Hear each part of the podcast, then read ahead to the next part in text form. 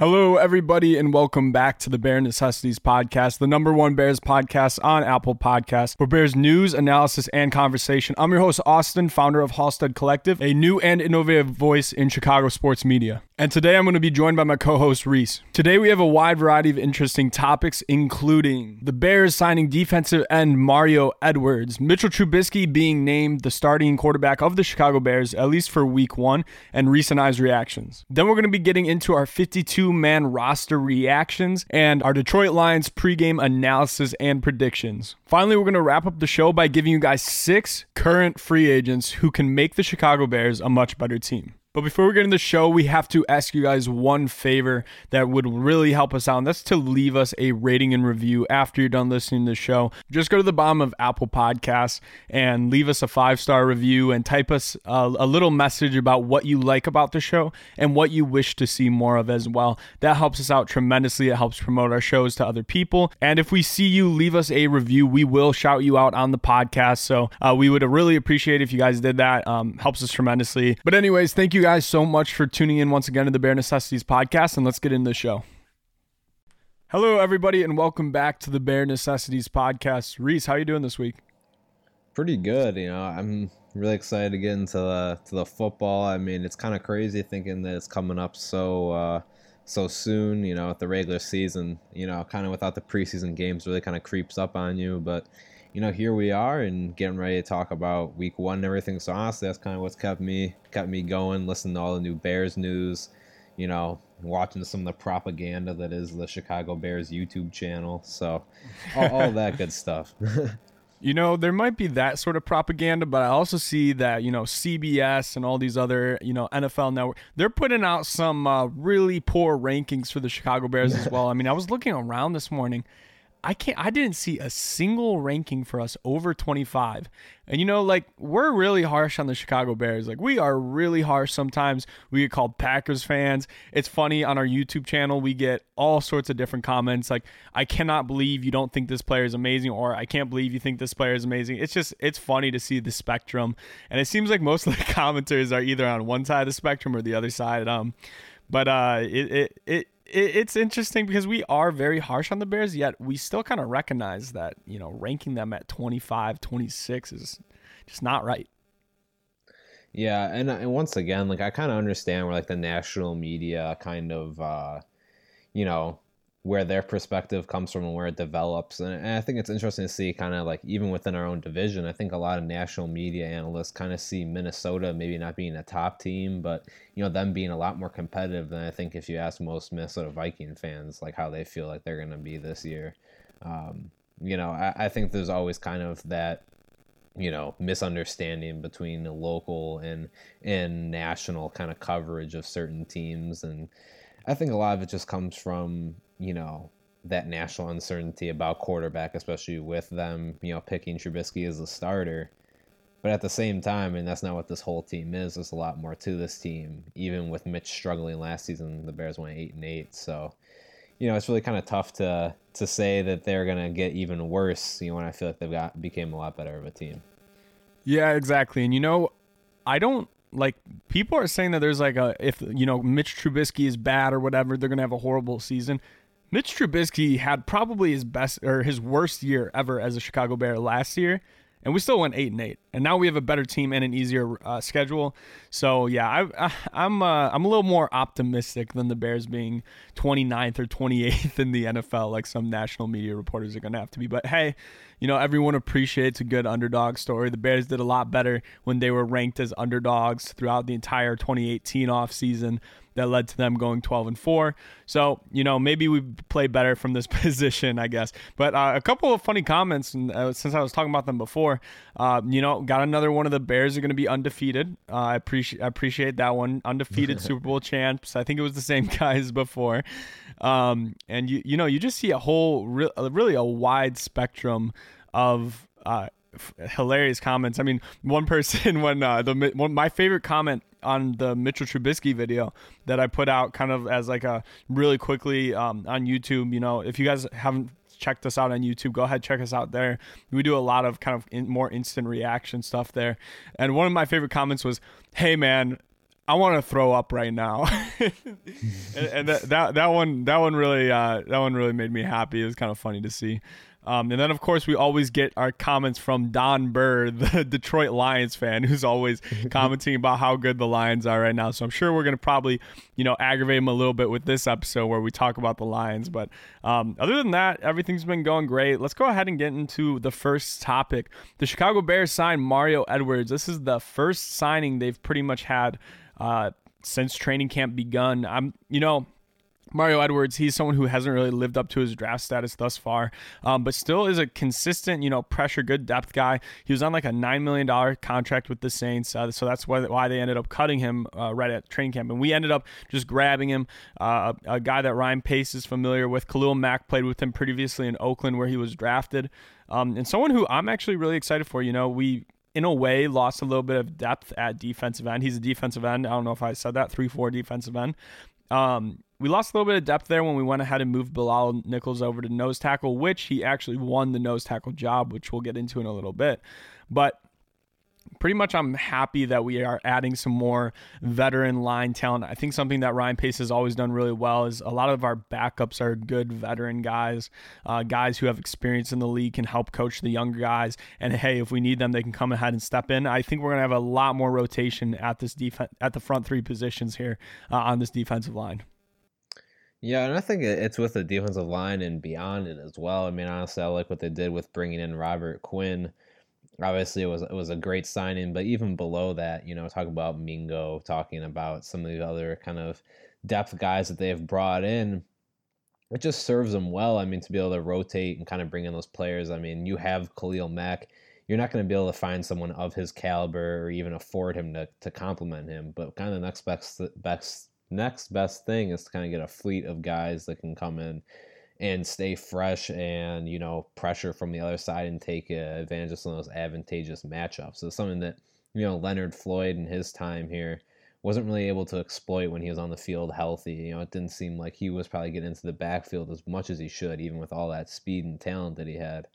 So I think it's kind of the best move for the Bears, and I think we're seeing it here with Mario Edwards as well getting some more depth on the defensive line, like you were saying, you know, Bilal Nichols optimally be playing at that end position, but just because the way things have worked out this year, um, you know, with Eddie Goldman opting out, you know, caused that shift, you know, and they're kind of in need of of adding some more bulk there, a position that they're usually pretty bulky at. Um, but you know, I think that this is a good move, a quality move, and I think it's something that resembles a lot of like what Philly had in their Super Bowl run, where they kind of just had a very stacked front seven with the ability to kind of sub any of them out at any time and always stay fresh and always be kind of putting the pressure on the offenses and not the other way around. Yeah, and when you look at it, this is the Bears' most stacked defense in the past couple of years. Um, even comparing them to the 2018 team, this team has such more, way more talent. You know, they they brought in some high draft picks. They brought in, you know, Robert Quinn, a guy who just came off with what was it, 12, 13 sack season last year. Um, so yeah, I'm I'm excited for this defense this year. It's kind of funny because I saw someone saying that the Bears' defense didn't even rank top six in personnel and, you know, if you want to say the Bears defense doesn't rank, you know, top three in performance in 2020, that's, you know, defense can be a little bit unpredictable. You never really know how things are going to shake out, especially with injuries and everything. But saying that they don't rank top six in personnel is one of the most laughable traits I've ever seen from a national media reporter. Yeah, I mean, like you said, with as far as like how the actual rankings come out, you know, first off, there's a lot of ways you can look at defense. You can say the number one defense of the team that gives up the least yards, or you can say the least points there's really a lot of ways that you can look at it. And at the same time, you know, sometimes it doesn't always translate to stats. I mean, yeah, the, the number one team in the league, the number one defense in the league, they're going to be a good defense. But, you know, there can be some teams that are just performing, you know, top 10 in general that are, are very quality in defense. And just not everything translates to the stats department. But saying that they're, you know, not top six in personnel, I'd say it's definitely a top three in personnel kind of defense. And just hoping that the, that they can actually live up to that performance wise. I think is ultimately what you know needs to be said for this defense. I'm very optimistic about it. I, am with you. I think this is better than than the 2018 lineup that they had. Um, you know, I think they're just younger in all the right places, fresher in all the right places. Um, you know, I, I, think swapping out, you know, a Jaylon Johnson for a Prince Amukamara, you know, I think that's a fair swap. Honestly. Leonard Floyd for Robert Quinn. Yeah, and and that too. I mean, even though it's not getting younger at the position, I think that it's adding you know a better fit to the defense. I think Floyd was a great talent, but never really kind of fit in with into the three four scheme or at least the Bears scheme as as you know well as he could have he was really a player that was intended for Vic Fangio because he actually does like to have his uh, outside linebackers and his uh, three four play coverage, which is not something that Chuck Pagano tends to like. He kind of runs it more like a 5 2, where, you know, Khalil Mack is always going to be pass rushing. And in my opinion, that's the right way to run it. But I mean, Vic Fangio obviously had a great, uh, a, great scheme here with us too. And I'm not going to really question what he did. Uh, but yeah, I think that this is going to be a much more aggressive defense. It was, it was another funny take that I saw um, from some national media reporters saying that uh, Chuck Pagano runs a less aggressive scheme than Vic Fangio, which, um, again, a really laughable take. And uh, it's not that I'm trying to criticize these reporters. I understand that uh, a lot of them don't really, you know, understand the exact like they don't they can't watch every single game film and you know we tried covering national nationally Reese and it didn't really work out too well because it's right. just really it's really difficult so it's a lot easier to get a really in-depth understanding on one team than it is to cover nationally but at the end of the day uh, the reporters cited that they were in a lot of cover three defense formations and I think what they kind of fail to forget or fail to look at and that's i understand from like a more like a, bigger perspective and overlooking at the stats and looking what type of defenses they're playing why you'd get that assumption but actually, believe it or not, Chuck Pagano's defense is actually a much more aggressive scheme in how it's meant to be ran, um, because of just the way that uh, he he the way he blitzes, the way he rushes, uh, the type of coverages he uses. A lot more man coverages. It's a much more aggressive scheme. The reason why we played so much cover three and so much more, you know, laid back coverages is because our defense played like. I think it was something like two or three more games than any other defense in the NFL. They were exhausted. So yeah, when you have players who are constantly on the field because the offense sucks, you kind of have to loosen the load on them by playing less aggressive schemes. Uh, you can't expect them to be at peak performance on every single snap. So um, you know, and that that was actually coming from. I'm not going to single out any names because I'm actually a, a, fan of this reporter, um, but that was coming from someone who's actually a Chicago sports fan as well. So uh, it's kind of disappointing to see that. But I think this year we're going to see probably the most aggressive defense that we've seen out of the Chicago Bears. Uh, Chuck Pagano has players in another year of his scheme. Obviously, with Vic Fangio, we had a ton of continuity there, and hopefully, with this uh, this a little bit more continuity in Chuck Pagano's scheme, we're going to actually see some better improvements this year. So let's go ahead and move on there were plenty of signings, many of which aggravated Chicago Bears fans, including myself. Leonard Flo- or Leonard Floyd, Leonard Fournette, uh, he ended up signing with the Tampa Bay Buccaneers. Adrian Peterson ended up signing with the Detroit Lions and uh, Jadeveon Clowney ended up going to the Tennessee Titans. Now, you know, Clowney, whatever, one million dollar, one one year, twelve million dollar contract. I don't really care too much about him, but the Chicago Bears in a position where our starting running back right now is questionable for Week One. Thankfully, he returned to practice, so it looks like he probably will be available. But at the end of the day, we've talked extensively, Reese, on this podcast about how the Chicago Bears need to add a running back in some capacity this year and two pretty dang decent running backs, two guys who put up pretty good seasons last year, right off the market. Right off the market, I think both of them got less than $3 million contracts. Uh, Adrian Peterson, particularly, had a $1 million contract. Seemed like a home run for the Chicago Bears. Ryan Pace and Matt Nagy did not sign them or really even put any thought into them, it seems like. Reese, what are your initial takes on this? Yeah, I think with Fournette, I mean, he was, I think he is someone that didn't end up coming in because of his, uh, because of his, I don't know, history? his off the field issues, his history. Yeah. Um, with what he had, you know, done when, in his time with Jacksonville and all that. So I, I think it's just a, a character kind of thing, even though I think he fit, fit the scheme, Nagy scheme a lot better than people would lead on. I, I, people are always saying, "Oh, yo, he doesn't catch the ball out of the backfield like, um, you know, like Nagy would like." But uh, you know, he has someone that had 50 plus receptions the previous year, 70, I think, even. You know, which uh, you can't really say it. He doesn't have a willingness to catch the he ball. He was up the there with David Montgomery. Yeah, exactly. So I, I think that he can be used in that way, and you know, at, some point you do kind of have to adjust the player a bit as well. So I, I think that had to do everything with off the field issues. And with Adrian Peterson, I think that, you know, for the Bears, you can kind of give him the pass and it doesn't fit the offense. I mean, Peterson is, I mean, he is literally a running back of a different generation at this point. He, you know, started playing in a league that was a lot different. Um, and, he, and he's adapted in his time and he's stayed relevant and still put up productive seasons. But yeah, you know, as far as Nagy's use, he's not someone that's going to be you know, crazy at, at catching the football. Probably not the best route runner as a running back, but you know, as far as power and just use and you know having someone to bang it in on the goal line, he would be would be perfect. So yeah, I, I, agree. I think there are a couple of misses. I see the justification and why the Bears didn't go out there and get him. And, as for Clowney, I think you know, I think the Bears technically do have the cap space to go out and get him. I mean, that would make it this defense insane. Um, you know, I guess not everything can be perfect though, and you know, it wasn't a move that I was expecting them to go out there and make. Yeah, you know, it would have been awesome to see Jadeveon Clowney. We actually technically had the cap space to do it, but at this point, it would have been a little bit of overkill, and we have other players I think would have fit or not necessarily fit better, but that we could have used uh, more desperately than another defensive end. Um, so ultimately, the Clowney thing, I don't really care too much about, but really those other two players, Adrian Peterson and Leonard Fournette, those just seemed like home run moves. It came right on the market when we needed a running back. I still think we need a running back. I don't think that Ryan Nall should ever be starting on this team.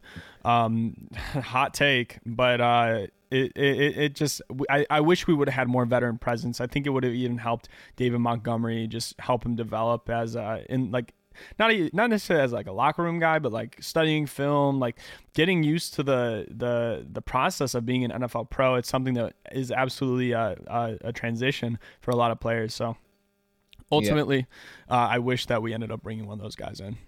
It hurts to see Peterson go to the Lions too. Honestly. That yeah, that one that one hurts more. That one hurts more because he just seemed like the perfect fit for us, and especially when we were rumored to be looking at him just even a year ago, um, and someone who had a pretty decent year last year. You know, he's obviously getting old, but um, someone who who's really an NFL veteran to the core, up there with Frank Gore type of longevity in this league. And you know, obviously Frank Gore isn't considered dominant anymore, but what is he now? Like 37, 38?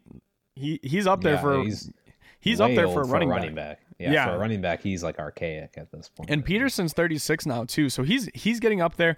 To be honest, this is uh, probably going to date us a little bit, uh, Reese, and kind of a in a good way, I guess. But uh, I don't really think I really watched the NFL before Adrian Peterson was a running back in the NFL. So uh, I, I, definitely was just like a kid watching, you know, maybe the Bears in the Super Bowl. Um, but yeah, Adrian Peterson's really been in the league the entire time I've been a serious football fan. So when he having him on the Bears, you know, maybe it's just a little bit of nostalgia that'd be kind of good. Uh, maybe uh, getting a second Adrian Peterson on the Chicago Bears. That I remember that one we had not too long, yeah. or uh, how many years ago was that now? Like man, eight? that that was it during is, the Lovie Smith Smith era. Okay, it was so it is a, it is okay. So it really is a long time ago, but yeah. So unfortunately, we can't get uh, Adrian Peterson, number two on the Chicago Bears team. Um, but let's go ahead and move on uh, to our last quick topic of the week. Uh, Reese, I texted you yesterday because uh, Allen Robinson, he was posting a bunch of kind of cryptic messages on his social media. Uh, you know, some faces with the zippers on them, and then also uh, just saying like "Don't trip" because the goal is bigger, and just yeah. all all all different kind of cryptic stuff that led a lot of Bears fans to start freaking out because we're like, okay, did he get traded? Uh, did he get an extension? Like, where what's going on right now? Why is he sending out this cryptic stuff? And it seemed like he, Ryan Pace was about to talk to the media 45 minutes later. So in my head, Reese, we kind of talked about it. We're like, okay, maybe an extension is coming. Maybe when Ryan Pace uh, sits down at the presser, he's going to announce a new extension for Allen Robinson. My guess is that Allen Robinson just got his first offer for a contract because before this point in time, uh, Ryan Pace or Allen Robinson admitted that he hadn't really gotten any offers uh, from the Bears. So I'm guessing that he got his very first offer and that it wasn't that favorable to him. So that that's my initial guess right now. But the, the, good thing is Ryan Pace did come out and he did say that he wants Allen Robinson on this team in the future and that they're going to do whatever they can to get him there and that he doesn't see this offseason as a deadline for an extension. So this could be something where he gets it a couple weeks into the season. Yeah, I, I think it's either going to happen in the season. I wouldn't even be surprised. I mean, if it happened after the season, I, I, I think that's a pretty um, kind of a take that not a lot of people have. I think a lot of people do see this offseason kind of as the deadline for it. Sometimes you want to get, I mean, you generally do want to get these things kind of wrapped up before the season starts. But I, I think in Al Robinson's case, is something that the Bears are going to be willing to pay him some very serious money for, you know, just like Ryan Pace suggests. But at the same time, I think that they're going to try to be realistic with it. I think that, you know, there's a chance that they give him a bit of a low ball offer to kind of see how he would react. And that's kind of how they're going to want negotiations to go. I think the Bears want to be in the driver's seat for it and aren't really looking to get played around by Allen Robinson. I don't think Allen Robinson has any intentions of doing that, but at the same time, I think that the Bears are very much going to try to be in control of this whole negotiation process. Yeah, absolutely. And I think, you know, at the end of the day, um, the the harsh reality of the situation is that the Bears have had a really crappy offense over the past couple years, and they might just be in the mindset where they aren't ready to guarantee anything to any of these offensive players. Like they want to see their performance this year so that they can get a proper evaluation. Allen Robinson, his first year with the Chicago Bears, it was you know it was okay. He he showed what he can do. Obviously coming off of a torn ACL, uh, and then this past year he did he had a really good year, um, but still looking for maybe a little bit of a jump here, making maybe the jump to elite wide receiver type of play.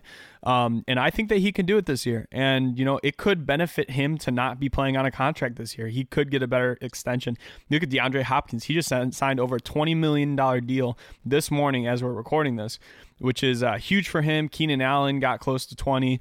Um, this contract is not going to be cheap for Allen Robinson. And I don't blame the Bears for not wanting to guarantee anything. They don't, I mean, in a perfect world situation, they might be needing to give Mitch a contract next year. Now, I don't really foresee that happening, but in their you know perfect world situation, that that would be the best case scenario. So maybe they're trying to keep some cap space open for that. Um, but ultimately, it is what it is at this point. If we lose Allen Robinson, I'm not going to be very happy. Um, but it is what it is, and we can't really be uh, too. Actually, you know what? I, I take that back Allen Robinson is really the only offensive stability this team has had in like the past like six or seven years. So I think he is absolutely a must sign at this point, or like getting really, really good trade value for him, uh, which I know is going to upset a lot of Bears fans. But hey, that might actually benefit us depending on how the wide receivers are looking in this next year's draft. But hey, no one, no one needs to say that. No one heard that. Um, yeah, I think with Allen Robinson, I think that you know, I think the Keenan Allen deal kind of puts what he's going to get kind of probably into perspective. I think he'll probably get around the same number for him, or I think that's what Robinson will be asking for at least.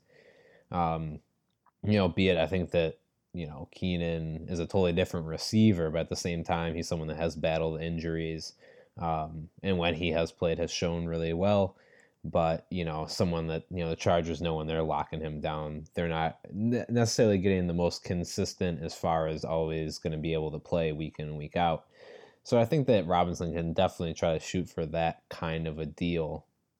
You know i, I think that he is the best offensive stability the bears have had in a in a good while. I will say this though i mean i think that you know he's a great asset for a team um, he's a great asset for the Bears. I think that you know he is best suited on a team that's a legitimate contender that has a more explosive, uh, you know, complementary wide receiver that I kind of wish the Bears had because I think that you know in their dependence of Allen Robinson, we kind of saw what it got us last year.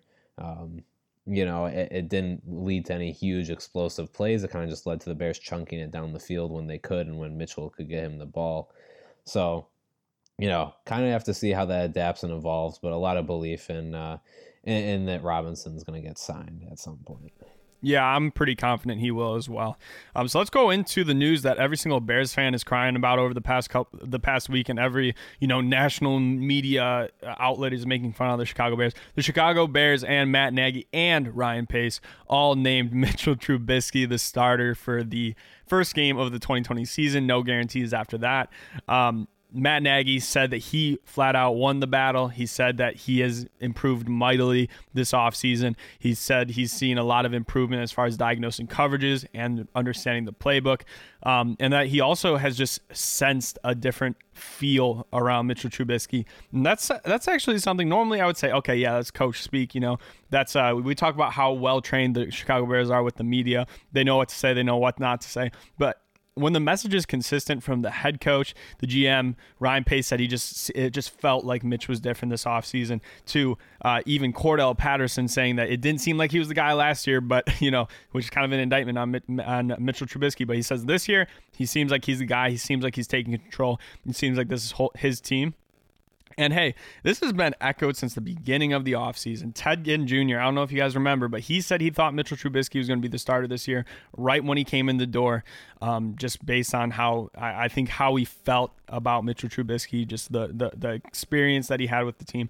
And hey, um, I just think that at the end of the day, the Bears aren't ready to give up on Mitchell Trubisky. That's why they brought in Nick Foles. That's why they brought in a guy that who, if he's not going to be the starter, he's going to be a really helpful backup, and he can play, you know, right off the bench immediately. He's going to be he's a really he's the best backup quarterback of all time uh, at the end of the day. So Reese, I already gave my reactions on YouTube. I'll give them again in a little bit, but where are you feeling with this Mitchell Trubisky being named the starter for the 2020 NFL season, or at least in the in the near future?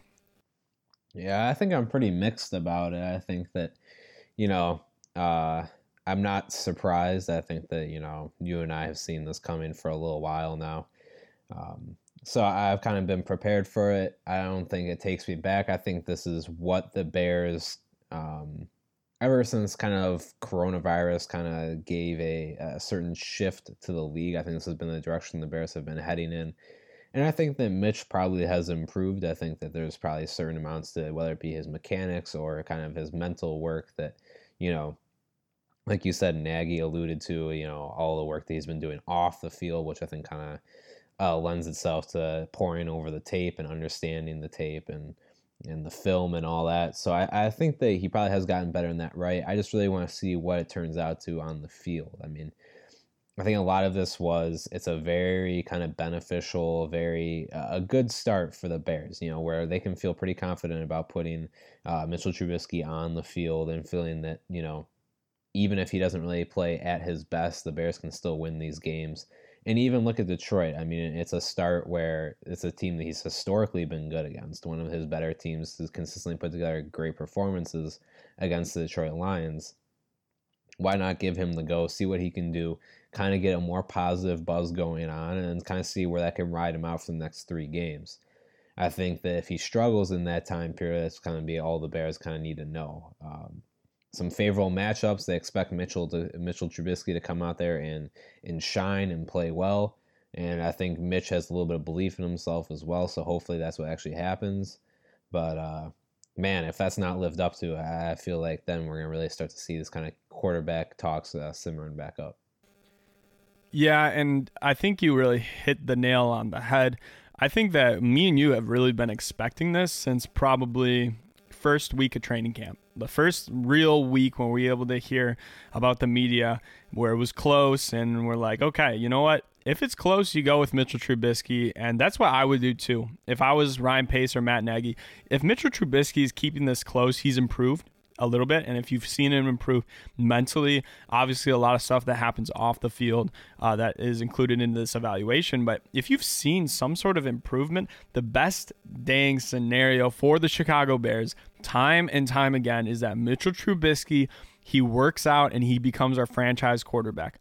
And if he's showing improvement, you need to at least see if he can transfer that onto the field. We need to remember that the the the whole Mitchell Trubisky Chicago Bears situation, this is going to affect us well beyond this season. If Mitchell Trubisky goes out and drops a couple of games for us and then we make the switch, that's fine. I'm fine with that because guess what? I know that Mitchell Trubisky really wasn't the right answer. And I don't think that I don't put it past Mitchell Trubisky to have a little bit of a rebound here. You know, he almost put up a, I think he had like 28 touchdowns, 12 interceptions uh, in 2018. That's not a bad stat line. Last year, obviously not great, but there was a lot of issues outside of him, a lot of injuries. Um, just a lot of overall offensive ineptitude. I think that Chicago Bears fans, we like to blame all the three and outs on him, but at the end of the day, we have problems that go a lot deeper than Mitchell Trubisky. And that's the sad thing. And I think that's the harsh reality that a lot of Chicago Bears fans are going to have to digest right now is that last year was not on Mitchell Trubisky solely. And I know it's convenient to blame it on Mitchell Trubisky because then, hey, oh, we make the transfer to Nick Foles and all of a sudden the offense is just amazing, right? Not really. That's not what's going to happen. Like Mitchell Trubisky was not the sole reason of everything that happened last year. There's tons and tons of other factors that went into that. And hey, if those other factors are improved and Mitchell Trubisky has improved, let's see what he has week one. Yeah, I think that's fair. I think that, you know, with all that being said, I think if Foles was the quarterback right now, I would say that I would feel better that Nagy would feel more confident using more of the playbook, that he would probably open things up a bit, that we might get to see a little bit more of a balanced offense. Now, I think that, you know, that's not the situation that we're in, eh, but I think that it does raise certain questions. You know, I think that, you know, you do make yourself a little bit more vulnerable playing Mitchell Trubisky, but it's the risk that they kind of have to take that they've kind of been almost destined to take at this point. It seems like it's kind of just been this one long journey leading up to this point. And now, you know, now is actually when it gets serious. I know that it was a competition, and you know, Mitchell uh, Trubisky had to, to show and play well.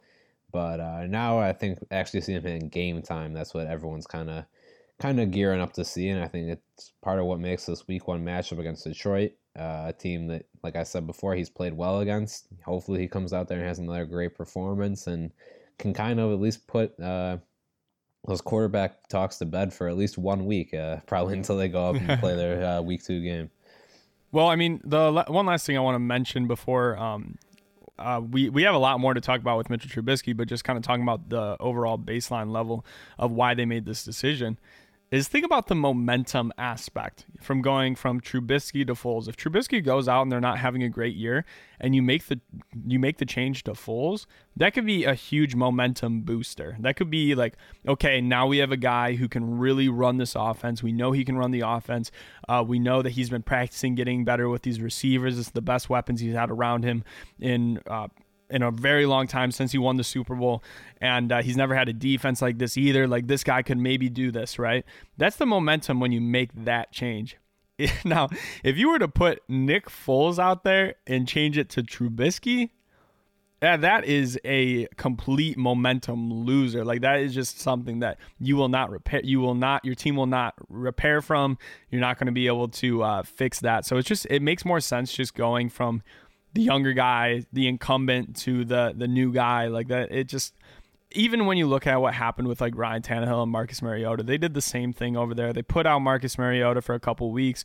Hopefully, Trubisky can do better than Marcus Mariota did because looks like he's not even going to be on the Raiders this year because he had such a bad camp. Um, but go ahead and put out Nick Foles, and maybe he can be better than Mitchell Trubisky. But my big question, and this is really the one that I'm the most concerned about. Has Mitchell Trubisky actually improved? And Reese, you can. Um, I, I want to get your thoughts on this first because we, you know, I it coaches tend when they have quarterbacks that aren't performing too well to always say they improved, but I kind of am believing it this year. I'm kind of believing it a little bit. Yeah, I mean, I I feel like you know he's improved, but you know I, I kind of take that in the scope of each team improves, you know, year in year out. I think that you know part of what people don't take into account, right, is you know, like I even said earlier, you know, the Bears got better than they did last last season. How could you expect them to do worse? Well, you know, every other team in the league it takes every offseason to go out there and try to get better and and fix their wrongs and you know every player out there is trying to get better and you know even when you know you're a veteran that's been in the league you're trying to get better or you're trying to you know, smooth up your game, make it as good as possible, keep your positives being your positives and trying to mask over your weaknesses. And I think that, you know, I'm sure Trubisky has improved. You know, I, I think it's just a matter of how much, how quickly has he adjusted to the game. You know, I think that uh, we've talked about this extensively. Most of his issues stem from from the mental side of it. I think that you know his mechanics go wrong when he's really, really in a bad mental state and it's something that we can only really see as the season takes its toll. I mean, we have barely had an NFL season. You know, we just finished camp. Um, it seems like it went by in a breeze, but we are, we're now we're finally in the long haul, finally getting to play some games, and you know, the week to week tear is when we're actually going to see if Mitchell Trubisky has improved. So I, I don't think that you know we're really going to see that improvement until the the season rolls on, and you know I, I feel like Trubisky has improved a, a, little bit, but I don't know if he's really quite made the leaps and bounds that have been told to us as Bears fans. But I do hope I'm wrong on that. See, now what I can say right now is I do guarantee you that he's improved in training camp because I don't know if you guys remember this, but last year it seemed like he was throwing two to three picks a day during every single training camp. It was constantly, oh, Mitchell Trubisky pick. And the year before that, it seemed like he was th- throwing th- two to three picks a day also. This is the first year where I've heard Mitchell Trubisky have a pretty clean training camp when it comes to interceptions. It's the entire throughout the entire media time, uh, it seemed like only three. There, he only throw threw three interceptions, and from my understanding, two of which were because the coaches were uh, instructing the quarterbacks that if you get sacked, just chuck the ball up and see if a re- receiver can make a play on it. So something that he wouldn't have done in a real game situation. Um, or you know maybe he would depending on how he's mentally developed um, but but uh, I that's the thing though I cannot say if these improvements are going to transfer onto the football field. Now that that's the real concern is I think he's certainly improved in training camp. Everything that I've been seeing, everything I've been hearing has been he's much he's a he's cleaner, you know, he's a little bit more efficient. You can't it's hard to really tell in training camp sometimes, but if you look at how he performs on the field, that is the question that we need to ask ourselves is can he make this transfer?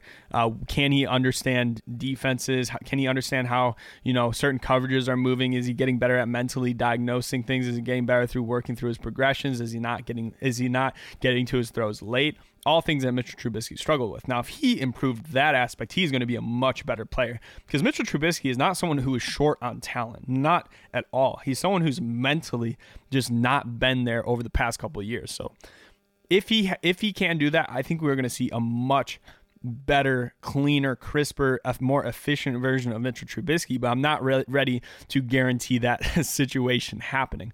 But what I do have to say is that I think the player that we need to hope that Mitchell Trubisky kind of follows the same path of is Dak Prescott. And I'm not a big Dak Prescott fan at all. I, I, I, really would not want to give Dak Prescott a big contract. I think that he has a lot of issues on his own uh, as far as his performance on the field and just like, uh, I'm not a huge fan of him. Okay. Um, but when you look at his career path, just a year ago, a lot of people were ranking him close to the bottom of the league, bottom 20.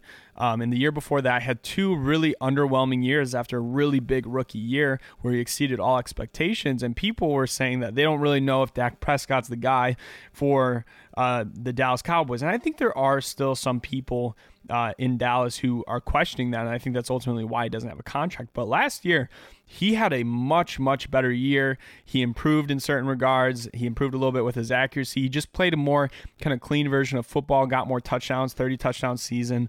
And uh, ultimately, he just looked like a much better player. Now, some people are even saying that he's top 15, top 10. Mitchell, Tr- Mitchell Trubisky, if he's improved, he can absolutely follow that career path. And that's who I think he should look to emulate. At the same time, I think it also shows like franchise differences, though. I, I think that part of the reason why Dak was so successful last year is because they let uh, Dak run the ball a lot. He had a lot of freedom Very running true. the football, and something that you know, hopefully, I, I wish that the Bears would allow Trubisky to do. You know, Trubisky mm-hmm. is so good with his legs that they really need to allow him to use that, and I, I think it would be beneficial for the football team. I think that goes along with what we said in the past about you know the Ravens fitting their whole play scheme for Lamar Jackson. I think that you know, Nagy he needs to make some adjustments for Trubisky, especially now they named him as a starter. Go out there and emphasize, let Trubisky use some of his legs, let him do what he feels comfortable in, and then you can kind of try to roll in other parts of the offense, more parts of the scheme that Nagy actually wants to see himself. But you know, you might as well tailor the offense a little bit to Trubisky. Yeah, exactly. And I think that when we first signed Matt Nagy, I looked at, you know, the Mitchell Trubisky Matt Nagy pairing as something that was going to be very successful. Because when he was with John Fox, Mitchell Trubisky showed off a lot of accuracy, and Mitch Trubisky in the past has shown off a ton of accuracy. I think the biggest thing that people need to really understand about Mitch Trubisky's accuracy issues, it's not because he is an inaccurate quarterback. It's because he cannot process well. A lot of the throws he's throwing to are late in his progressions. A lot of the throws that he's making, he doesn't really he's not all that confident where he's going. He doesn't really know where the defense is responding. When you looked at the John Fox here with Mitchell Trubisky, he made some really, really insane throws. And Mitchell Trubisky still comes out and makes some really, really insane throws. I think that's why you look at him. And I think he, I don't know if this is still true after last year, but through his first two years with the Bears, he was a top three fourth quarter, or sorry, top three crunch time quarterback. And that's because when you're in crunch time, you're throwing the quarterback a lot of plays they're comfortable with. And if you remember at the end of the Eagles game, how many crazy, insane throws that Mitchell Trubisky made against the Eagles that put us up for that supposed to be really easy field goal. Yeah, you, that uh, obviously didn't work out. I was actually at that game, unfortunately. Um, but you you saw a different level of accuracy, a different level of confidence with Mitch Trubisky, and now I'm kind of wondering if Matt Nagy is just not the right coach, or if he's just not prepared for that type of scheme. I think Mitchell Trubisky is someone that needs to be in an offense that's a lot less complex, a lot more easier to understand, maybe something a little bit more traditional than uh, what Matt Nagy wants to run, which is a highly efficient and effective offense. Um, so I guess we're going to have to see if Mitchell Trubisky can mentally comprehend this offense and comprehend defenses better this year, or if he's not going to be on the Bears anymore. And honestly, it wouldn't even surprise me if we saw a little bit of success from Mitchell Trubisky if he gets to another location because I can't say I'm that confident that Matt Nagy has been putting him in the best situations possible. Yeah, no, I, I agree with that sentiment purely. I think that's kind of kind of the root of what I'm trying to get at, and that you know, there's a certain amount of give and take that each side need to do, and you know, well, I think you know, you know, Trubisky isn't blameless in the whole thing. Neither is Nagy. Absolutely, absolutely. So, why don't we get off of this depressing topic and actually get into our 52 man roster reaction? So, I'm just going to go through every single um, every single position group really and read off the names that we uh, that we have and where and who ended up getting cut and we're just going to give some quick reactions we maybe not spend a whole bunch of time on this topic but definitely something that we want to talk about so uh, i'm going to pull it up right now Okay, so for the quarterbacks, very first and foremost, Mitchell Trubisky started, Nick Foles second string, and nobody as the third string. I think was pretty expected, right, Reese? Yeah, that, that seems about right. And then for our running backs, we went off and did David Montgomery, Tarik Cohen, and the Wrecking Nall, who we famously said was not going to make the team this year. And uh, he, he showed up over our boy uh, Artavis Pierce. Yeah, definitely surprised on that one. I think that Artavis Pierce is a better fit for the offense. So I'm curious as to why they went with that move, but we'll see how it works out. Yeah, still not a fan of Ryan Nall. I know a lot of people are saying that we, we just can't wait for his chance. Like he, he it's his season. It's it's the wrecking Nall season. Um, but yeah, I, I I'm just not I'm not super excited for that. That's why I wanted to add another running back. I thought Artavis Pierce was surely going to be the running back um, if we kept a third one, or I knew we were going to keep a third one, but I thought he was going to be the third running back, and I thought that Ryan Nall was only going to make the team if uh, he ended up being our fourth guy and we kept a fourth running back. But nope, Ryan Nall actually makes the active roster. Then we get into wide receivers. We have Allen Robinson, Ted Ginn Jr. and Anthony Miller as our three top three wide receivers, and then behind them, behind uh, Ted Ginn, we have Darnell Mooney, who has reportedly been showing up in camp, uh, had the most receptions. A lot of people saying he looks like the most flashy player, so some development there. And behind Darnell Mooney, we have Riley Ridley, and then behind Allen Robinson, we have Javon Wims. So uh, I'm kind of Oh, and oh, sorry. We also have uh, Cordarrelle Patterson, who is listed as a wide receiver after this entire camp. Matt Nagy and everyone hyped him up being a running back. yeah, interesting on that front, and I guess we'll see how that progresses, and if we're going to see a lot of snaps with Patterson at running back. Uh, interesting though that you know Riley Ridley, Javon Wims still couldn't really quite separate themselves. Uh, Mooney really kind of showed to be the class, to be the best of the rest. And uh, we'll see what that means for Riley Ridley, kind of like snap count wise as the season goes on. I think he's someone that needs a lot of snaps, kind of be getting a good rhythm, getting a good feel with this offense. So I think kind of keep him at a low snap count. It doesn't really help either the Bears or uh, or him. At tight end, we have Jimmy Graham, Cole Kmet, Demetrius Harris, and J.P. Holtz. And oh, I wonder if we got rid of him. I thought I thought Eric Saubert was on the roster too, but it's not showing up. Maybe he's just uh, on the back end of the roster or something. Or he just got cut. So rip, yeah, he, he might have been he might have been cut. We can't really say right now, but for sure the top three are Jimmy Graham, Cole Kmet, and Demetrius Harris. I think that's kind of what we anticipated, right? Yeah, I mean it was interesting between Holtz and Horsted, but I can see why they went to uh, to JP Holtz. I think that this is going to be a tight end group that's uh, the best the Bears have put out in a while. So definitely going to be excited to see how they develop and uh, the role that they take in the offense. Hopefully, a lot bigger.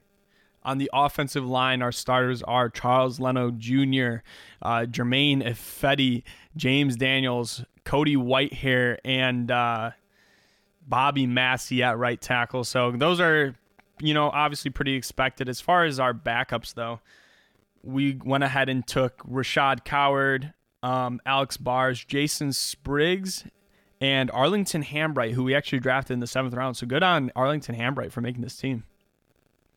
Yeah, and it wasn't so certain that he was going to make it. Uh, not surprised to see Jason Spriggs there and a couple other guys. I think that this offensive line is going to be one to watch, maybe not for all the best reasons, but it's going to be crucial um, about the Bears' offensive success to see how they perform and how they do under Juan Castillo. So, probably one of the more important or bigger things to watch in this coming season.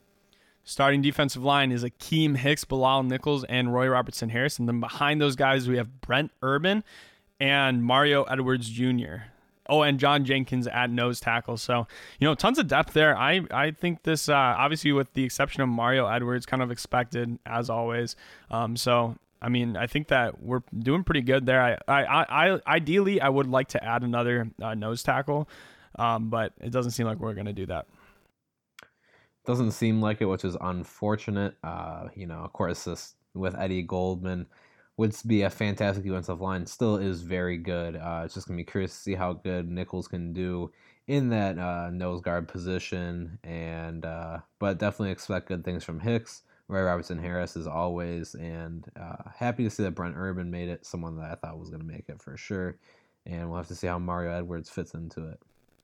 And then for our edge rushers, we have Robert Quinn and Khalil Mack, of course, starting out. And then behind them, Barkevious Mingo, Trevis Gipson, and James Vaughters. So a, a, much actually compared to last year, we have two new backup edge rushers um, and some good guys. Unfortunately, Khalil Mack's brother Ladarius Mack did not end up making the team or the practice squad.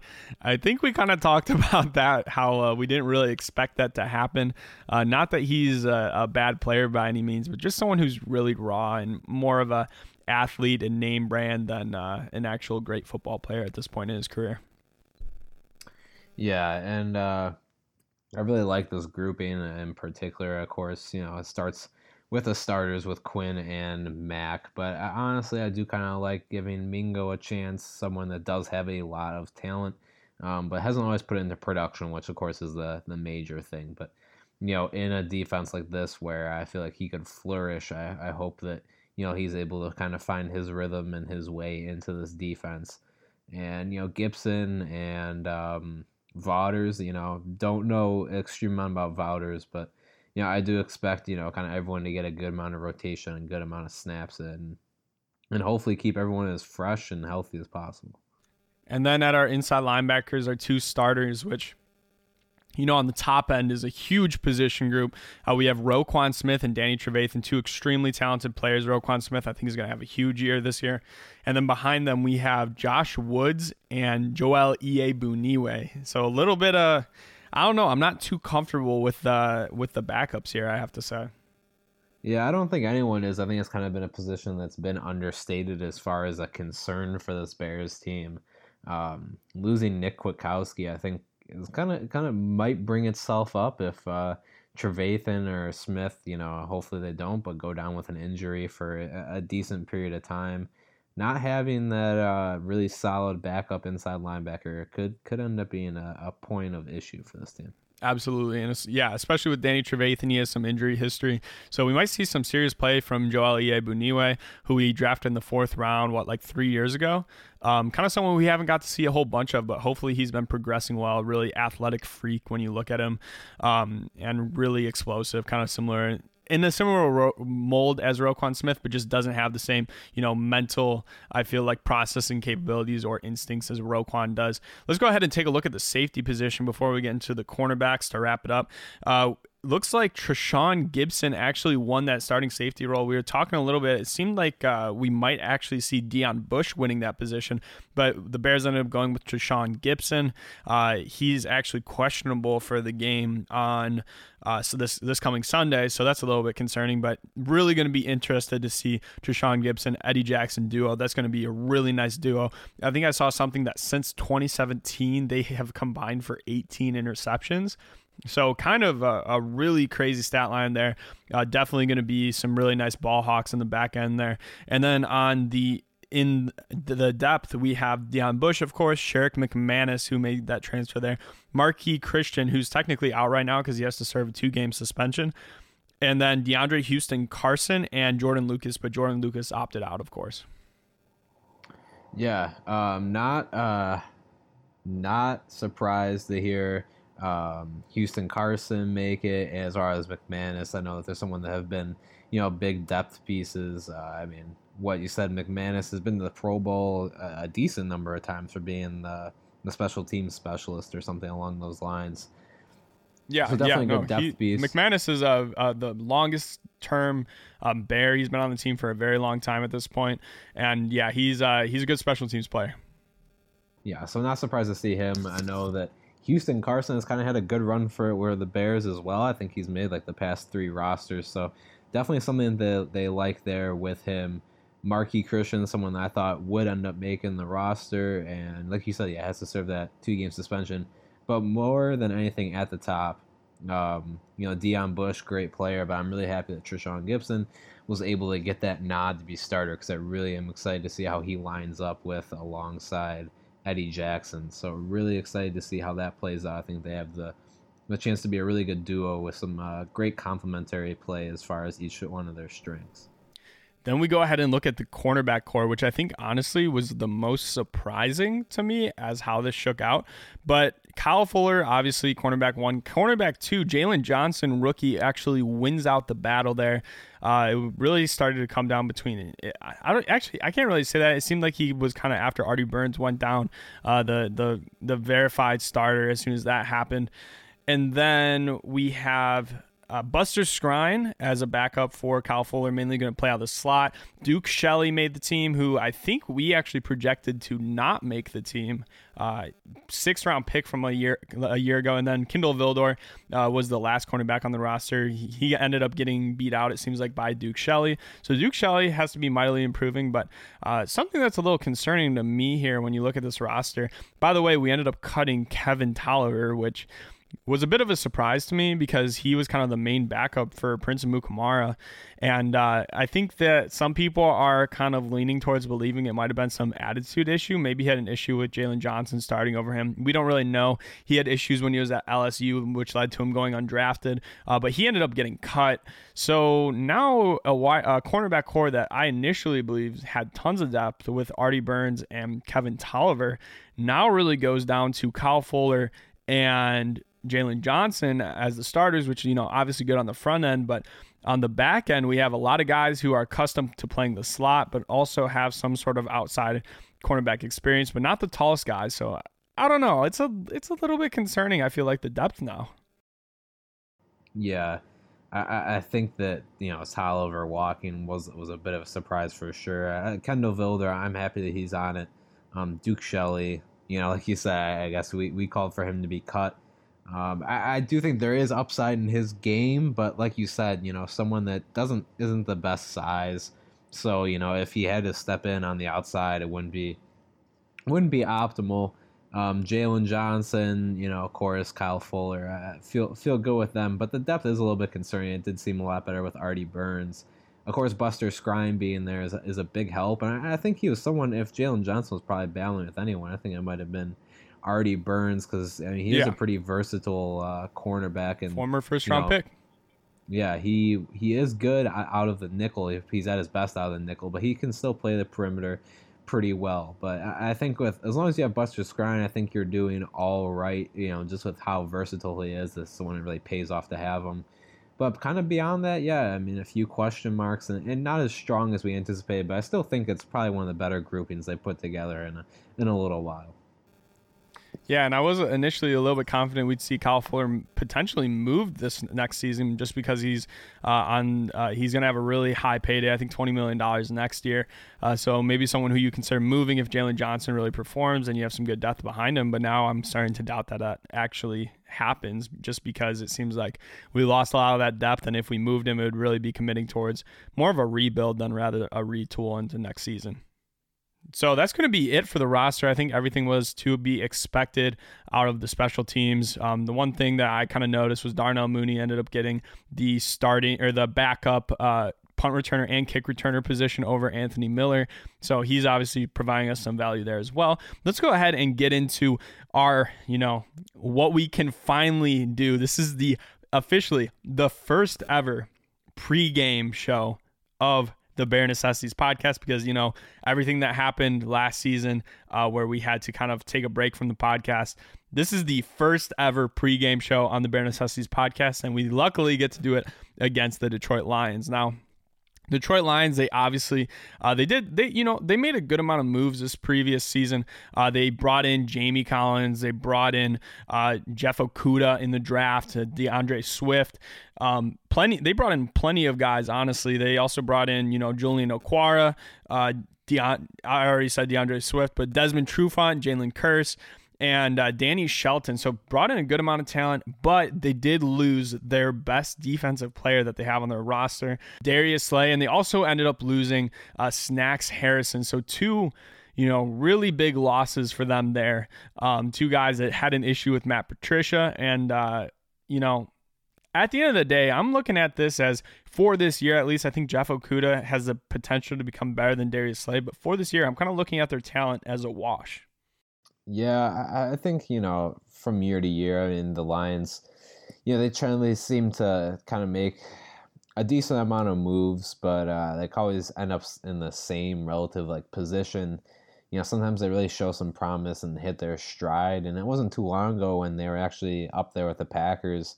Um, you know, maybe four or five years ago when Stafford was doing really well, and at the tail end of uh, of Megatron's career, they really kind of started making a good push for things. Had a decent team, but ever since then, it's kind of been the same dip back into to pretty low me- mediocrity for them. But you know, a team that you know their divisional opponent opponent, they know what the Bears are going to bring to them. You know, week in week out. You know, luckily Mitchell Trubisky has has been pretty good against them in the past I'm really just kind of excited for the matchups. I mean, I, I think that, you know, we talked about, you know, the cornerbacks being a bit of a concern now. I'm curious to see how does, how do um, these corners match up against, you know, Detroit's wide receivers and still position group that they're they're pretty good in. You know, maybe not as good as back in the day when they had Calvin Johnson, but you know, Kenny Golladay. You know, they have they have other weapons in there, and Stafford is someone that can get them get them the ball and get it to him. Uh, usually with a decent amount of accuracy, and it can be you know very explosive too. I mean, they're a team that likes to to throw the ball downfield, so it's going to be a bit of a test for the I think the secondary in this week, and I'm excited to see how they react. And you know, ultimately, the big question mark though is going to be the offense, and and see how they come out. You know, will Nagy run the ball? I feel like Bears fans have been screaming, pleading for for Nagy to run the ball, and you know, like you said, it's, it's a Detroit defense that's kind of has some new faces to it. It's not they're not the same that the Bears are used to facing. Maybe a little bit weaker up front. So hopefully something that the Bears can take advantage of and really kind of impose their will on in the passing game and the running game. Yeah, the Lions went 3 12 and 1 last year, but we have to remember that that was with Matt, Matthew Stafford out for most of the season there. Um, and then also they ended up uh, you know, they ended up having some other injuries along their defense as well, along their offense. But um, right now, the Lions' defense is certainly below average. It seems like Mitch lights them up every single game. Uh, they play a heavy man scheme, which Mitchell Trubisky tends to be really good at because it's not that hard to mentally comprehend.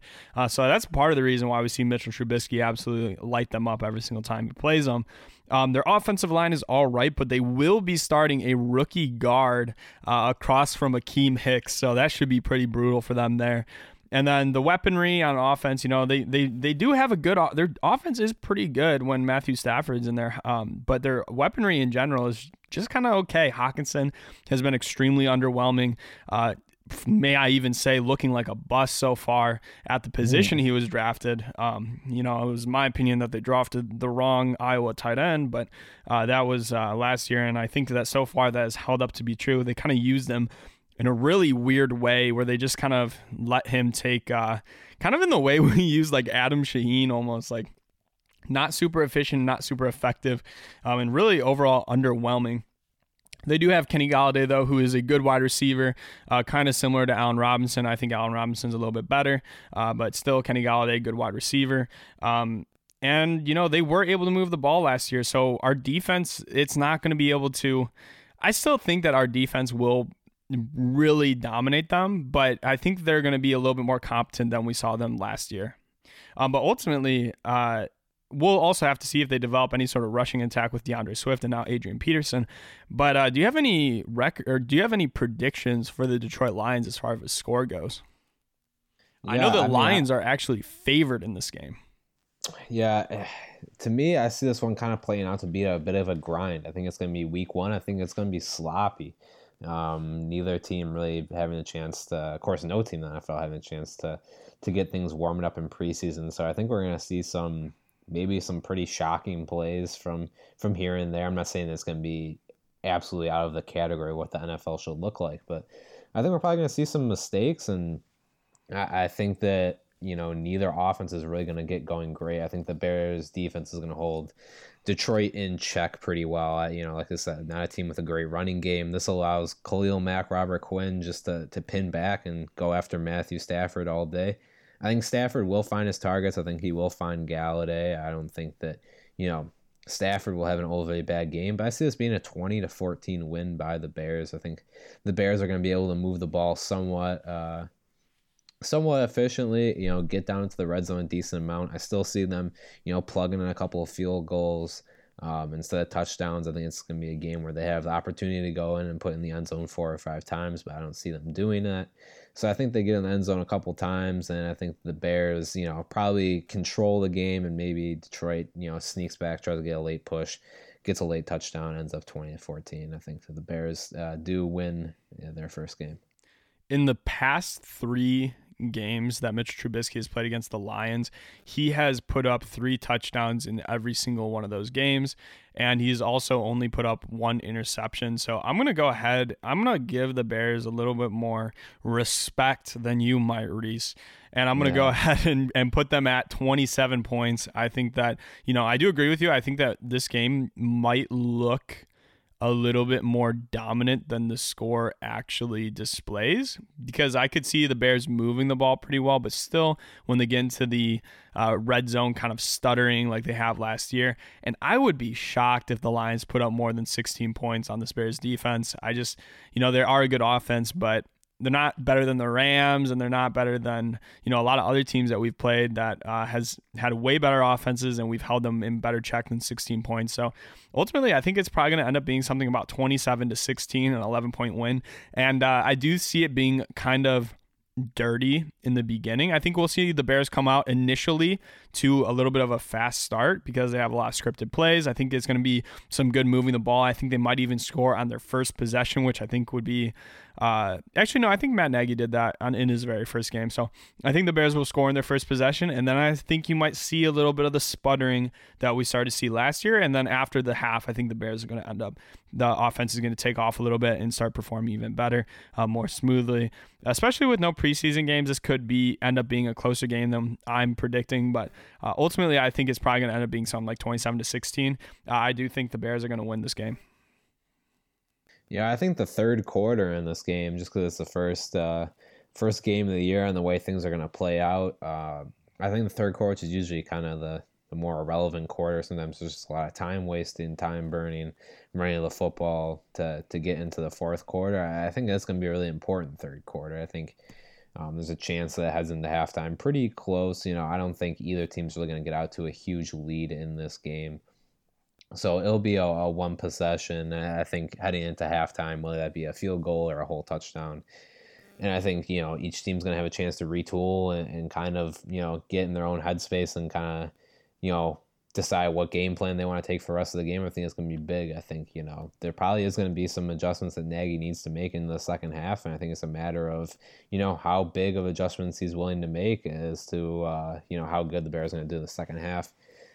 I just I don't see the Bears, you know, coming out firing that well on offense. I don't I can't see them putting up 27 points. You know, just personally, I, I know that they have lit up Detroit in the past, but I don't know. I, I guess I still have a little bit of reservations as to how good this Bears offense can be and I guess I really just want to see them, you know, have a pretty balanced attack. And I'm sure, you know, with the way Detroit is, I mean, there is the the chance that the Bears could really light them up. But in my opinion, I think it's just going to be a little bit more of a closer, closer fought, strategic game uh, come the the fourth quarter, and I think it'll end up, you know, pretty tight.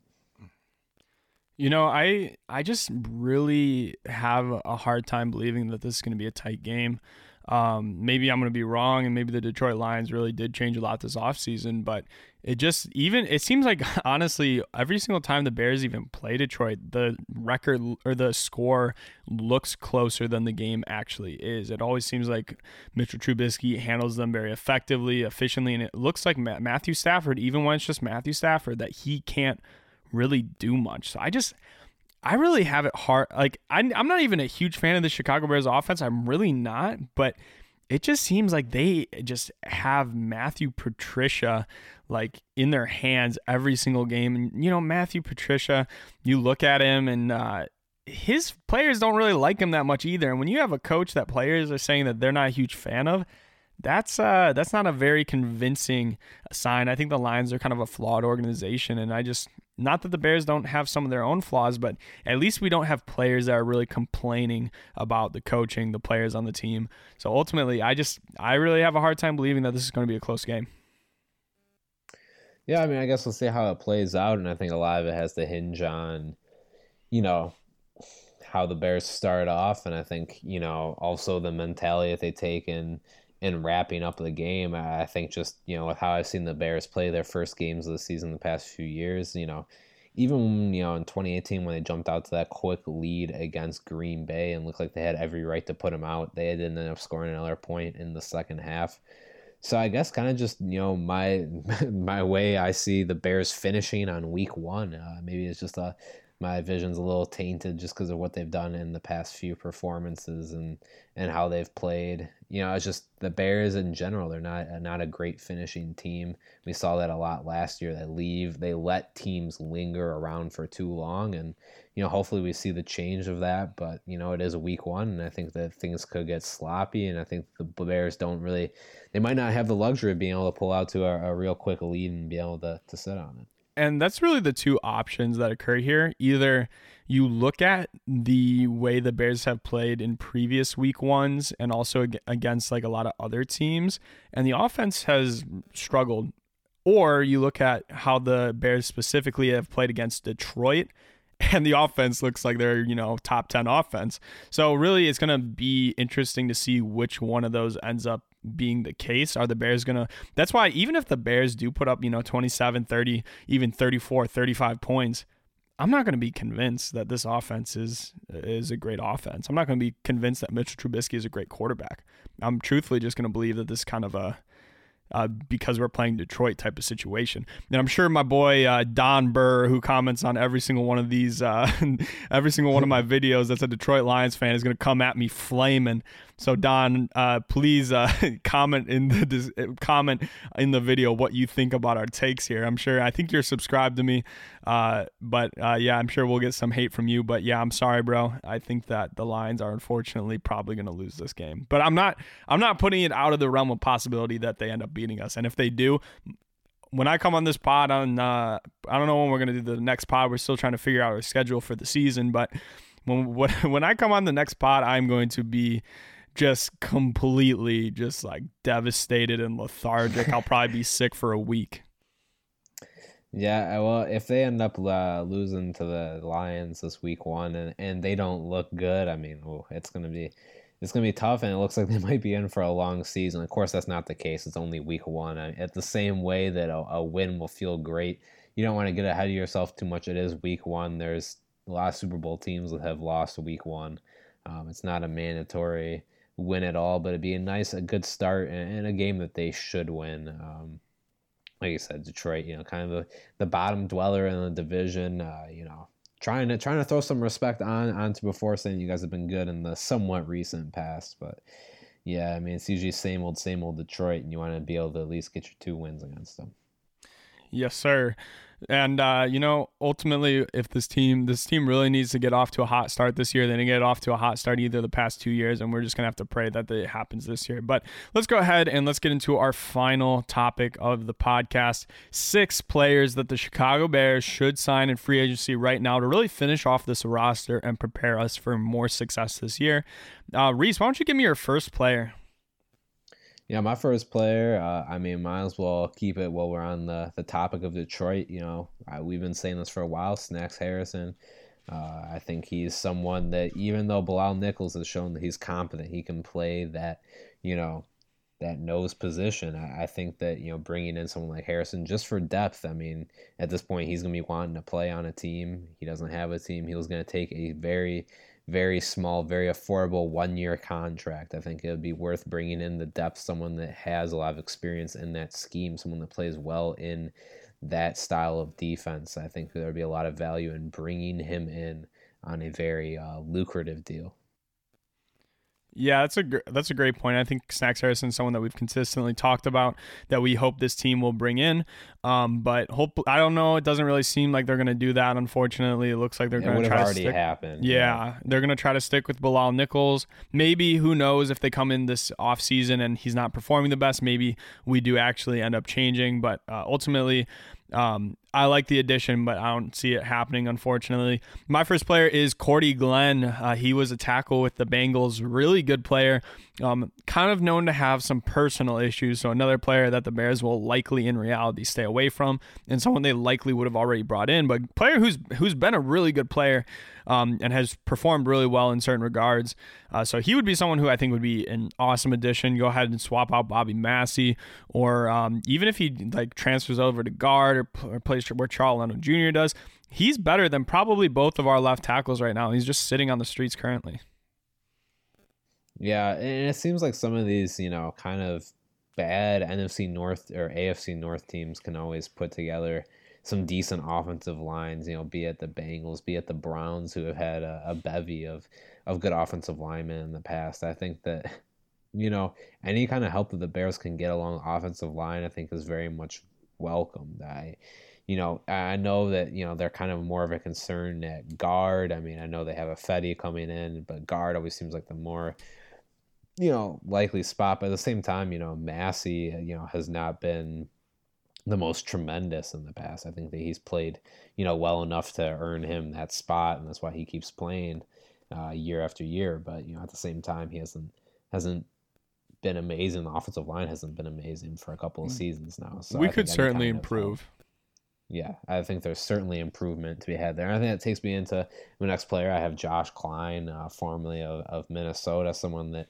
got cut just one year, one year into his three year deal. Uh, I think that you know he's a guard. I think he's someone that could bring in a lot of help for this Bears team. I think, you know, in the past, you know, we get to watch the Vikings a lot. Being Bears fans, get to see them in a lot of division games. Get to see him broadcasted locally. They're not someone that has the greatest offensive line um, but you know, you can kind of see the bright spots, and I, I think that Josh Kline was someone that was actually pretty steady on that offensive line. I think their um, problems actually come from their opposite guard and, and, kind of other places on that line. I think where they have a lot of issues, but I think Kline was a good piece of stability. I think that he'd be good to bring in.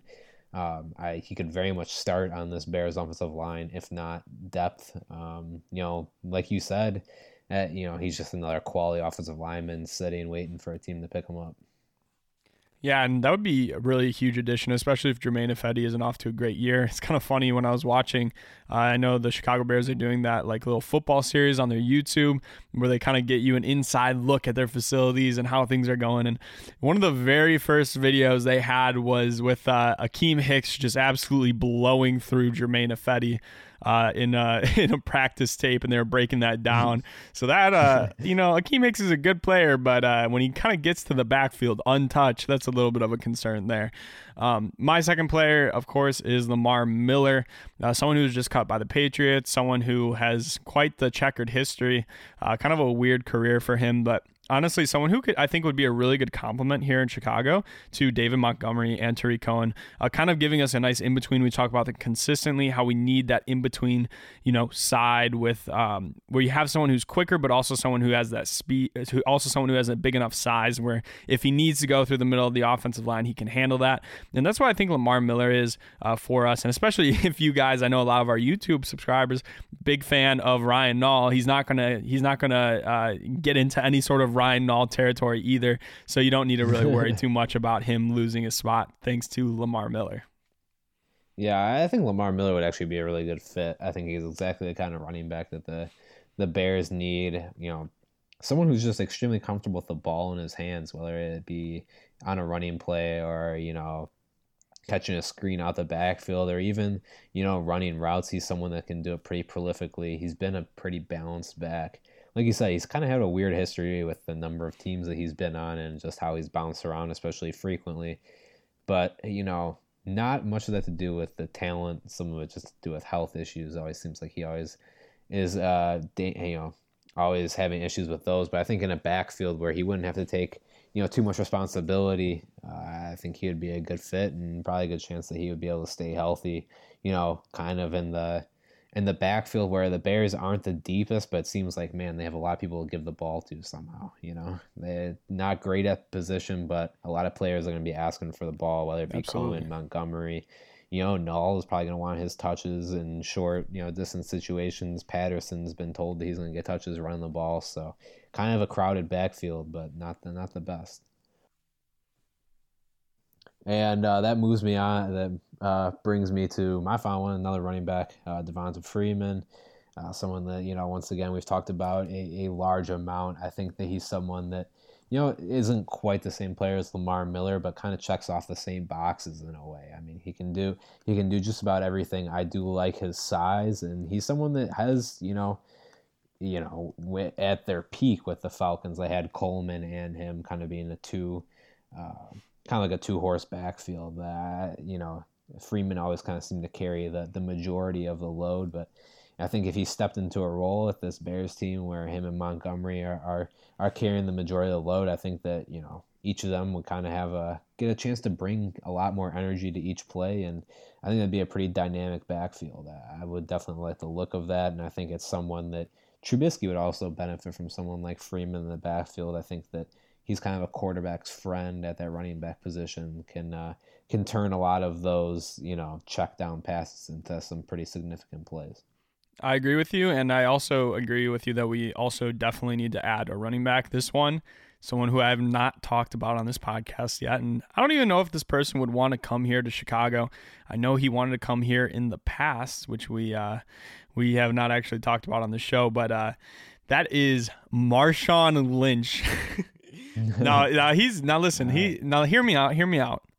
The Chicago Bears have done a really good job with adding some guys with some more swagger and some kind of more vibrant personalities with like Jimmy Graham, uh, Ted Ginn Jr. You know, they're not super vocal guys, but veteran guys, you know, performed well in this league, can kind of help coach up the younger guys. I mean, look at how how well Jimmy Graham and Cole Kmet have been doing together. They've really formed a bond. And I think that adding someone like a Marshawn Lynch could it, his uh his personality could kind of help the team out even more than his play on the field. You know, giving someone with a lot of confidence, helping David Montgomery, uh, kind of with just like the whole complexities of being a pro, kind of just helping him move him along because he still is a young player.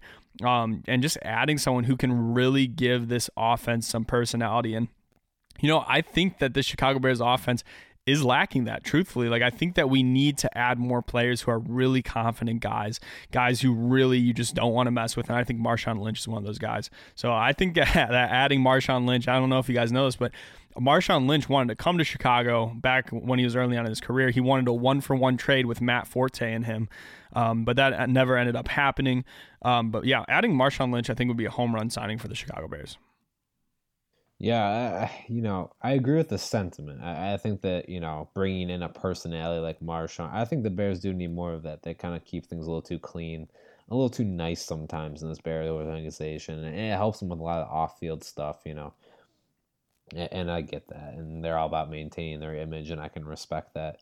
I think though, you know, bringing in someone like Marshawn, I think right, you know, they kind of add more energy. They spice things up. They're leaders, you know. There's someone that you can get behind, rally behind, really kind of feed off their energy. Someone that you know inspires the whole team. I think that Marshawn in general himself. I don't know if you know. I think he's kind of gotten a, a, a, little slow, and he's not quite the back that he once was. Uh, you know, I do like him as a player, though. A lot of respect for for what he's been able to accomplish, even longevity of his career for that type of running back.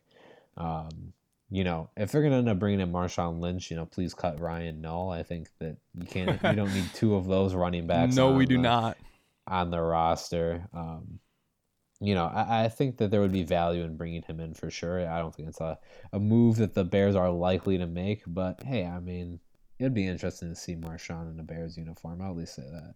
Oh yeah, that'd be awesome. One of my and maybe I'm a little bit biased because he's one of my favorite players of all time, but um, ultimately I would just love to see him add to the team. And uh, but before we wrap up the show, we have a little bit of depressing news that I just found out as soon as I opened up my phone.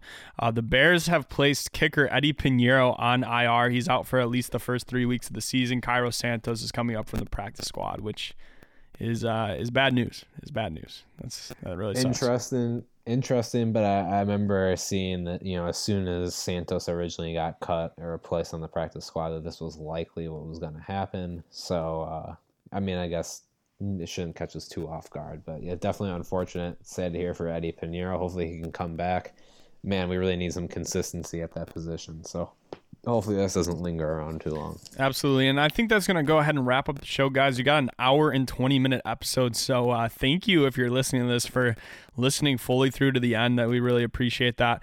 Um, and then for you guys who are listening on YouTube, we also appreciate you too. Um, so, yes, thank you guys and uh, bear down.